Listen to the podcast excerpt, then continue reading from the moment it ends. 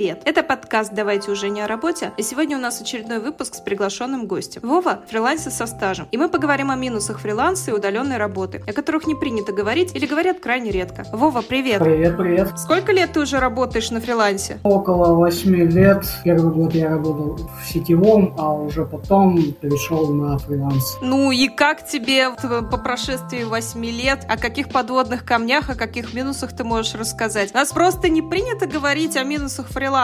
По крайней мере, последний год, наверное, я только начала слышать о каких-то недостатках, а до этого это все преподносили просто как супер. Вообще никаких минусов нет. Сиди себе под пальмой, попивай какой-то прохладительный коктейль, сиди с ноутбуком и работай два часа в день и зарабатывай просто миллионы. А, слушай, я могу выделить прям достаточно минусов. И первый, наверное, ты его уже назвала, это как раз то, что я буду работать под пальмами, попивать вискарь и сидеть снова там по четыре там, часа в неделю. Знаешь, сейчас такой образ, он себя уже как-то все-таки начинает отживать, хотя я периодически встречаю каких-то таких странных людей, которые еще об этом говорят. Если говорить про пляж, пальмы и солнышко, то это получается, знаешь, какой-то маразм. Ты в таких условиях попросту не сможешь работать. Ну просто вот, чисто представить, все купаются, загорают, угорают, а ты такой, знаешь, сидишь как бука и тыкаешься в ноут.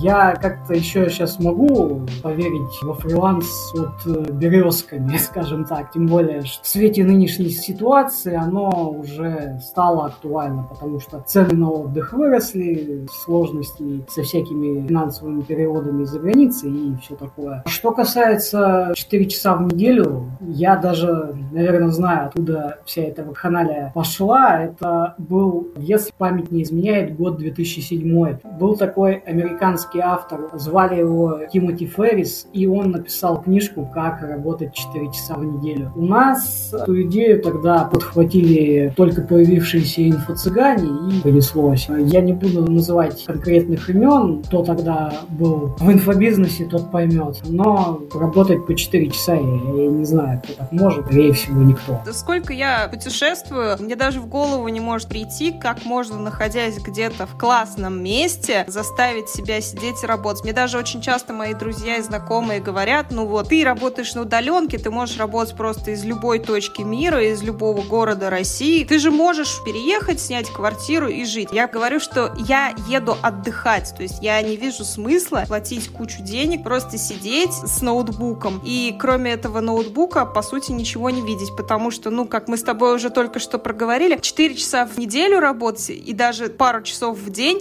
ну, это сказка, это из области фантастики. Это, скорее всего, знаешь, сказка для того, чтобы продавать курсы.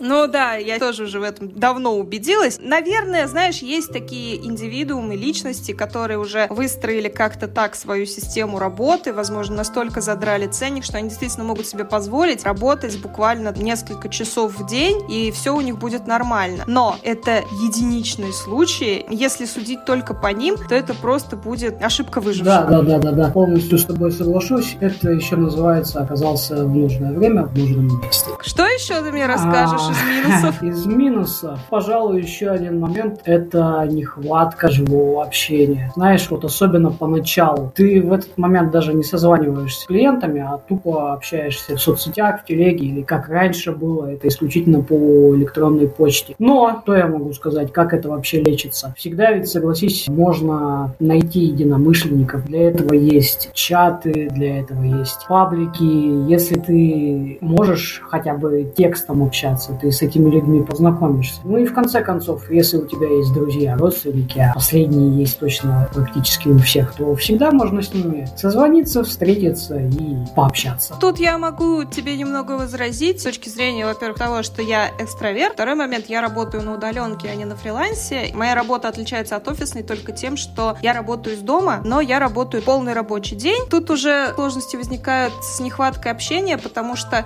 целый рабочий день также работаю, и как это обычно бывает у людей, которые работают пятидневку, остаются буквально два выходных, чтобы разрулить все дела и встретиться с друзьями, встретиться с родными и близкими. Но у друзей, у членов семьи тоже есть свои планы на эти выходные. После работы встречаться, ну, вроде как поздно уже, не всегда получается, времени нет. Выходные тоже, дай бог, одни выходные ты с кем-нибудь один одним состыкуешься, но и то за пару часов встречи вряд ли получится компенсировать всю ту нехватку живого общения, которая копится целую неделю. Ты в офисе, когда находишься с коллегами, ты все равно можешь поговорить о чем угодно. Ну, в большинстве случаев, даже если ты с коллегами не очень близко дружишь, вы все равно общаетесь на какие-то отвлеченные темы, вы что-то обсуждаете, и потребность в общении, она закрывается таким образом. Здесь все равно все немножко сложнее, потому что лично по мне, лично для меня, все-таки общение в чатах, переписка и даже какие-то созвоны по видеосвязи с единомышленниками, с коллегами из других городов, они мало компенсируют ту потребность, которая у меня есть. А, ну, возможно, это действительно так, но опять же есть интроверты или люди на стыке интровертов и экстравертов.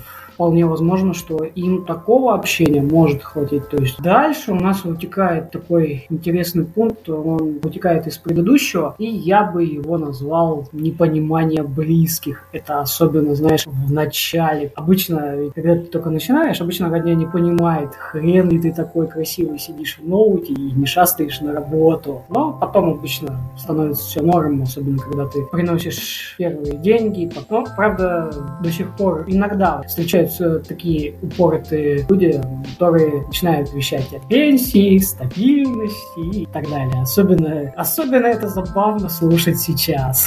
Ну, знаешь, я вот когда ушла в диджитал, то есть многие люди старой закалки не совсем понимают, что такое там работа в интернете, что такое работа там в диджитал и маркетинге. Я когда ушла со стабильной работы юриста на госслужбе, мне родственники так тактично намекнули, что ну, сейчас ты отдохнешь немножко и обратно в профессию вернешься на нормальную стабильную работу.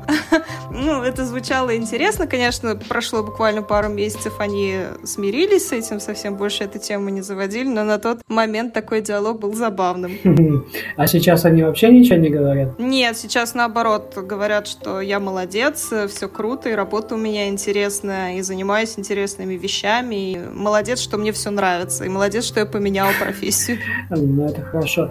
И еще такой момент по этому же пункту, что вот после две тысячи двадцатого года, когда только началась пандемия, тогда компании начали внедрять удаленку, дистанционку. Как-то, наверное, все-таки стало проще объяснять, почему ты сидишь в ноуте. Люди начали больше работать из дома, у большинства все-таки возникло какое-то понимание. Слушай, ну, кстати, вот удаленка в связи с ковидом, то, что всех стали переводить на удаленку, это, в принципе, хорошо сыграло на отрасли в плане того, что срочно пришлось уже как-то на законодательном уровне начать регулировать эти отношения. То есть удаленные сотрудники, они были и раньше, просто не в таких масштабах, не в таких количествах. Например, проблемы с их официальным оформлением. Просто все стало немножко меняться из-за того, что это приобрело массовый характер и возникла необходимость это поскорее начать регулировать, привести к единому знаменателю. И вообще практика вот сама начала формироваться, что хорошо для тех людей, которые уже давно работают на удаленке, для тех людей, которые сейчас уходят на удаленку, стало действительно намного проще и понятнее. Не было бы счастья, но несчастье помогло, да, не было бы волны ковида, непонятно, когда Когда бы это все заработало, эта огромная машина бы сдвинулась и что-то начало меняться. Дальше я бы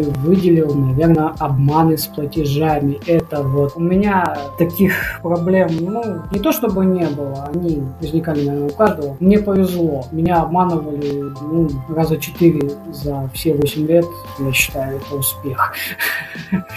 С выплатами, да, это грустно, особенно когда бабки нужны. Проблема решается просто. Ты работаешь по договору или по предоплате, или не работаешь вообще. Тогда все будет нормально. Ну или как минимум ты работаешь с какими-то людьми, которые к тебе пришли по прям таким проверенным рекомендациям, и притом эти люди, которые тебя рекомендовали, могут за этих людей поручиться. Тогда тоже все становится хорошо. Ну да, это действительно хороший совет. Я помню, я в копирайтинге уже, наверное, тринадцатый год. Где-то в году, может быть, в двенадцатом-тринадцатом я с бирж решила уходить работать с заказчиками напрямую, и И вот это был тот самый единственный раз, когда меня кинули с оплаты. Я стала искать заказчиков ВКонтакте. Я, как сейчас помню, меня заказали какой-то текст про диваны. В общем, я, естественно, никакую предоплату не брала. Я подумала, ну, меня ж не кинут. Ну, люди-то вроде как по аватарке кажется, что честные. Естественно, я отправила текст. Больше на связь никто не выходил. Было обидненько, но вот очень хороший урок был. Больше такого не случалось. Ты не помнишь, на какую сумму тебя кинули? Это было в районе четыреста-пятьсот рублей. Ну, на тот момент для меня сумма была не то чтобы прям существенная, но обидненькая. Ну, слушай, на тот момент это были большие деньги. О чем ты говоришь?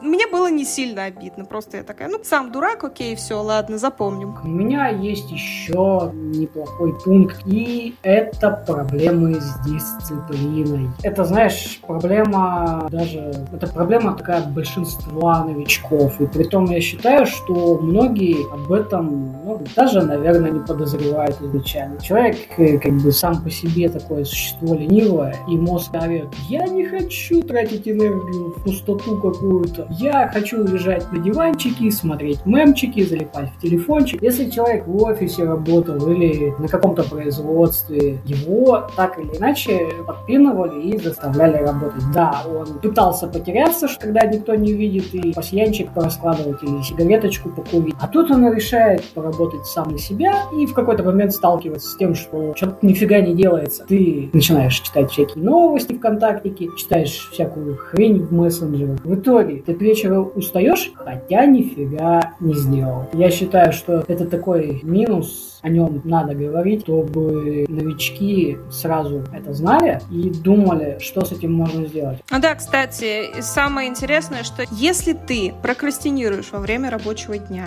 если ты не занимаешься с тем проектом, который ты взял, то либо ты занимаешься не тем, что тебе нравится, хотя тогда большой вопрос, зачем ты вообще в принципе ушел из своего уютненького офиса или с производства, где ты работал, на фриланс. Вроде как люди туда уходят, чтобы заниматься тем, что им по душе. Либо ты недостаточно замотивирован деньгами, либо ты просто задолбался. Это значит, что тебе просто надо взять какое-то время отдохнуть после той работы, с которой ты ушел. И потом уже, когда ты почувствуешь в себе, что у тебя есть желание и возможность, то иди и делай. Вот что касается, например, программ каких-то типа помидора, циклы отдыха, циклы работы, я считаю, что это все хрень, это все чушь. Они имитируют, да, что кто-то над тобой с палкой стоит. Но объективно это мало кого в долгую прям мотивирует. Фигня, а не мотивация. Это не работает. Да, я с тобой соглашусь, особенно насчет метода помодоро. Я пробовал его ну, раз десять-пятнадцать, наверное. Меня хватало ненадолго по одной простой причине. Ты, допустим, делаешь что-то важное, а тебе в этот момент надо следить за тем, что эти двадцать пять минут уходят, нужно пять минут отдохнуть, пять минут отдыха тебе недостаточно. В итоге ты все делаешь криво. Я могу посоветовать просто. Ты, допустим, работаешь какое-то время, устал, пошел, отжался. Если тебе недостаточно, пошел, пробежался километр два или облился под холодной водой. И потом ты возвращаешься свеженький к работе. А все эти программы, ну это такая чушь на самом деле. Ну вот, кстати, я еще тут добавлю то, что когда ты начинаешь заниматься какой-то задачей, она может тебя настолько увлечь, вот я по себе знаю, что ты просто будешь сидеть, ты можешь полтора часа сидеть и не вставать, просто тебя увлекло, у тебя вот сейчас прет, и ты сидишь и делаешь. Но представим ситуацию, что ты поставил таймер, у тебя там каждые двадцать пять минут тебе надо делать пятиминутный перерыв. Ты ушел из этого состояния, ты его потом обратно не вернешь, во-первых. Во-вторых, очень тяжело опять обратно концентрироваться, углубиться, собраться с мыслями. В общем, такой вариант подходит вообще далеко не для всех. Я вообще сомневаюсь, что он в долгую для кого-то подходит. Так, по минусам, что у нас дальше? Это непонимание, где искать клиентов. Это прям вах! Ты приходишь весь такой, опять же, красивый, с боевым настроем, а дальше тебя бьет суровая реальность. Гуглить ты не умеешь, ничего не умеешь, делаешь одни и те же ошибки, но ты даже не понимаешь, что это ошибка. Ну, что вообще делать в такой ситуации? Не только следовать заветам Ленина, учиться, учиться и учиться. Нужно общаться в тематических пабликах с людьми, в комментах, еще где-то, задавать им вопросы. Они тебя не сожрут. Я открою, наверное, тайну, но всем в большей степени на тебя пофиг. Человек общается в комментах, чтобы показать какую-то свою экспертность. Если кто-то начнет тебя засирать, то этого человека чаще всего одернут, и ты пообщаешься действительно с компетентными людьми. А еще могу сказать, что не надо стесняться искать что-то в Яндексе или еще где-то. Яндекс тебя точно не сожрет. Ну и надо анализировать. Да, на самом деле, знаешь, вот научиться гуглить или искать что-то в Яндексе, в поисковую строчку вбивать правильный поисковый запрос и не стесняться этого делать, это прям основа основной скилл вообще для всех, не только для фрилансеров, там, и удаленщиков. Вы все должны уметь искать нужную информацию в интернете. Там, поверьте, есть все. Если вам кажется, что в интернете нет того, что вы ищете, вы просто очень хреново искали. Я вообще считаю, что прежде чем начать кем-то работать в интернете, нужно научиться гуглить и уже только потом начинать. Слушай, у меня, наверное, сейчас будет последний минус, и я бы его обозначил так. Волка ноги кормят. Знаешь, в чем минус состоит? В том, что тебе никто просто так нифига не заплатит. Просто потому, что ты весь такой уникальный и все такое. Нет, тебе никто не будет платить. Надо запомнить, если ты решил устроить себе выходные на подольше, то перед этим нужно поработать как можно больше и продуктивнее. А если ты еще и в отпуск захотел, то тогда фигачить надо будет раза в три больше. А если ты заболел, то фигово быть тобой, потому что больничный тебе вообще давать никто не будет. А где брать денежку в этом случае? Могу сказать, что надо создать себе какую-то финансовую подушку. Да, вот это самая большая, наверное, головная боль на фрилансе, то, что у тебя нет стабильности. Вот всегда говорят, что там стабильность — это миф, но когда ты все-таки работаешь в штате и тебе платят оклад, какая-то стабильность у тебя все равно есть. Она все равно выше, чем когда ты работаешь на фрилансе. Если ты не побегал как следует, ты ничего не заработал. Если ты вдруг заболел, это вообще абсолютно никак нельзя предугадать, в какой момент это случится. Мало того, что ты просто останешься без денег, потому что ты можешь потратить всю свою подушку безопасности на лечение, на питание, на какие-то обследования, на лекарства, так еще и все твои заказчики, которые были постоянные, могут просто разбежаться.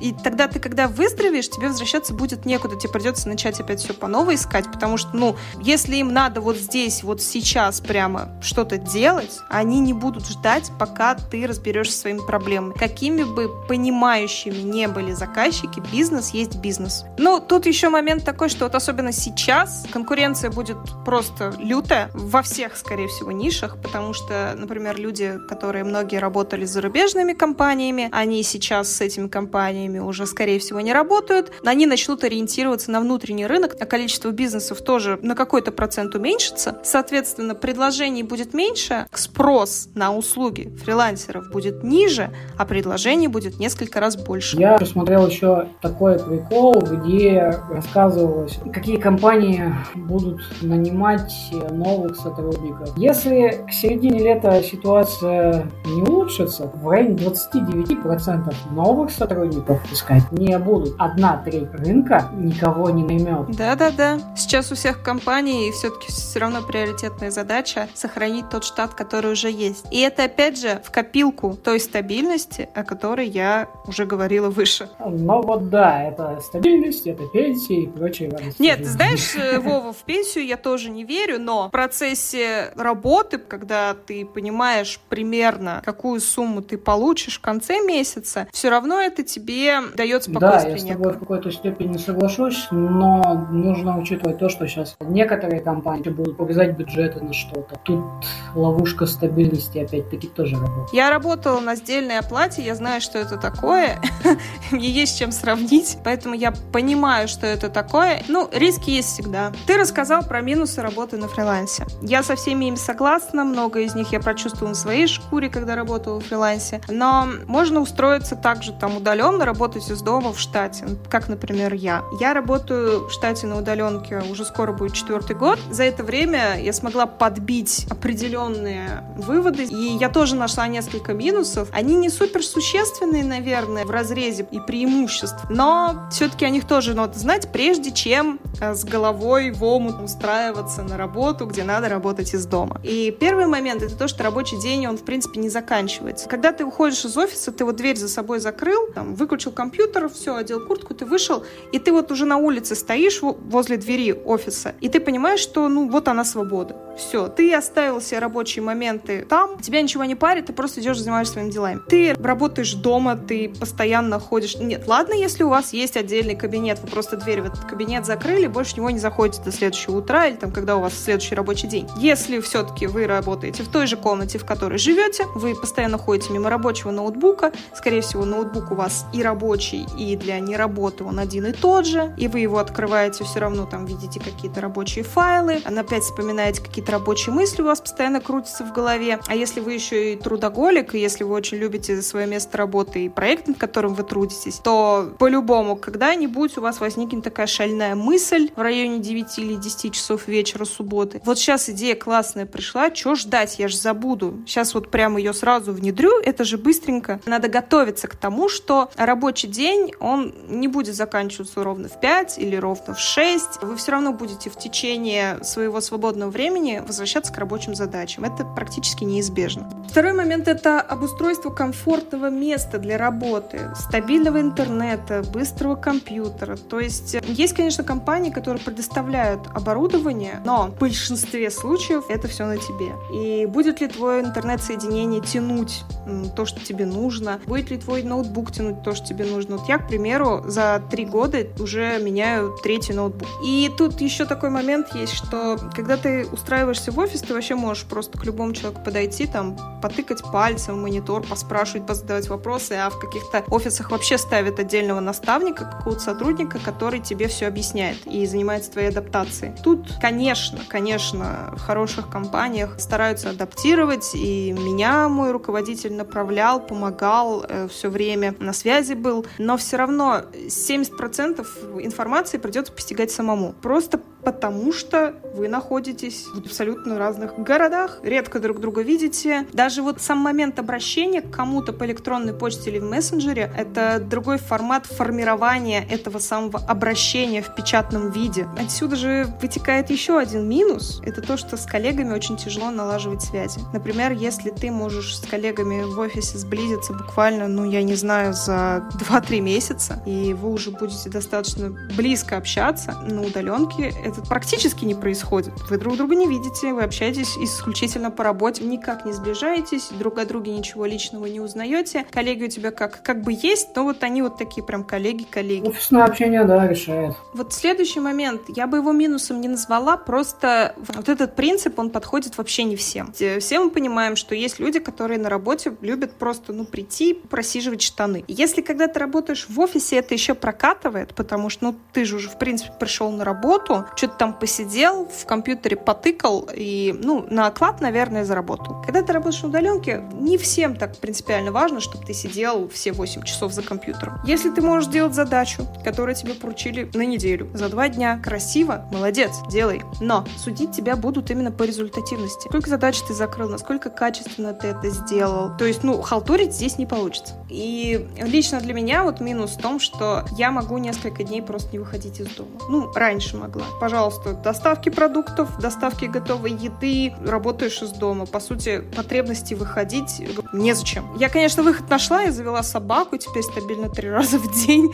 Я точно оказываюсь на улице, хотя бы на какое-то непродолжительное количество времени дышу свежим воздухом. У меня точно такая же фигня периодически накатывает, что ты вроде работаешь, работаешь, и тебе уже никуда не, вообще никак не хочется. Сейчас бывает, да, день-два я не выхожу. Но дальше я себя пинаю, я иду бегать, я иду гулять, я иду там встречаться с друзьями. Тем более сейчас опять весна, свежий воздух. С другой стороны, я знаю достаточно людей, которые затворились в своем уютном мире и уютном жилище и не выходят неделями и тупо работают. В качестве последнего недостатка я бы отнесла, наверное, несменяемость картинки. Потому что каждый день видишь одно и то же. Опять же, в офисе все равно люди меняются, кто-то увольняется, кто-то новый приходит, все равно есть какие-то новые эмоции. Здесь вот твой стол, стул, ноутбук. Изо дня в день, из недели в неделю, из месяца в месяц, из года в год. Для кого-то это нормально, для кого-то это стабильность, привычность. Но опять же, повторюсь, вот для меня это минус. Люблю, когда обстановка меняется, когда картинка меняется. Меня поначалу это очень сильно угнетало. Сейчас я уже к этому привыкла,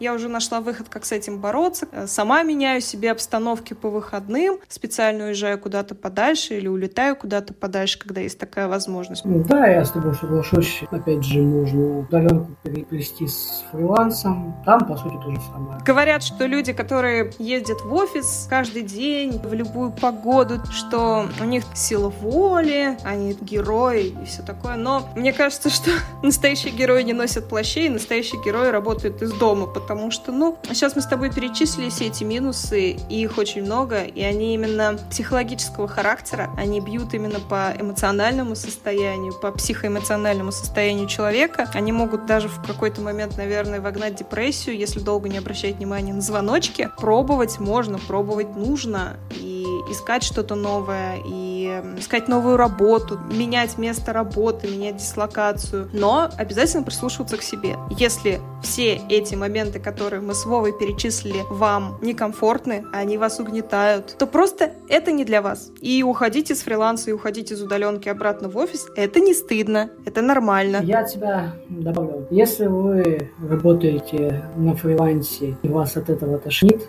и вы чувствуете, что условная работа дворником вам подойдет больше, и вы получите от этого даже, даже больше положительных эмоций, почему бы не пойти туда? Ведь это ваша жизнь, вам ее жить, как-то так. Да, Вова, я с тобой тоже полностью согласна в этом вопросе. Нет непрестижных работ, нет постыдного труда. Главное просто заниматься тем, что вам нравится. На этом наш подкаст подходит к концу. Спасибо тебе, Вова, большое, что провел такой глубокий экскурс по фрилансу с высоты своего опыта. Пожалуйста. Спасибо тебе большое за это. И пока-пока. И тебе пока. И всем пока. Любите жизнь.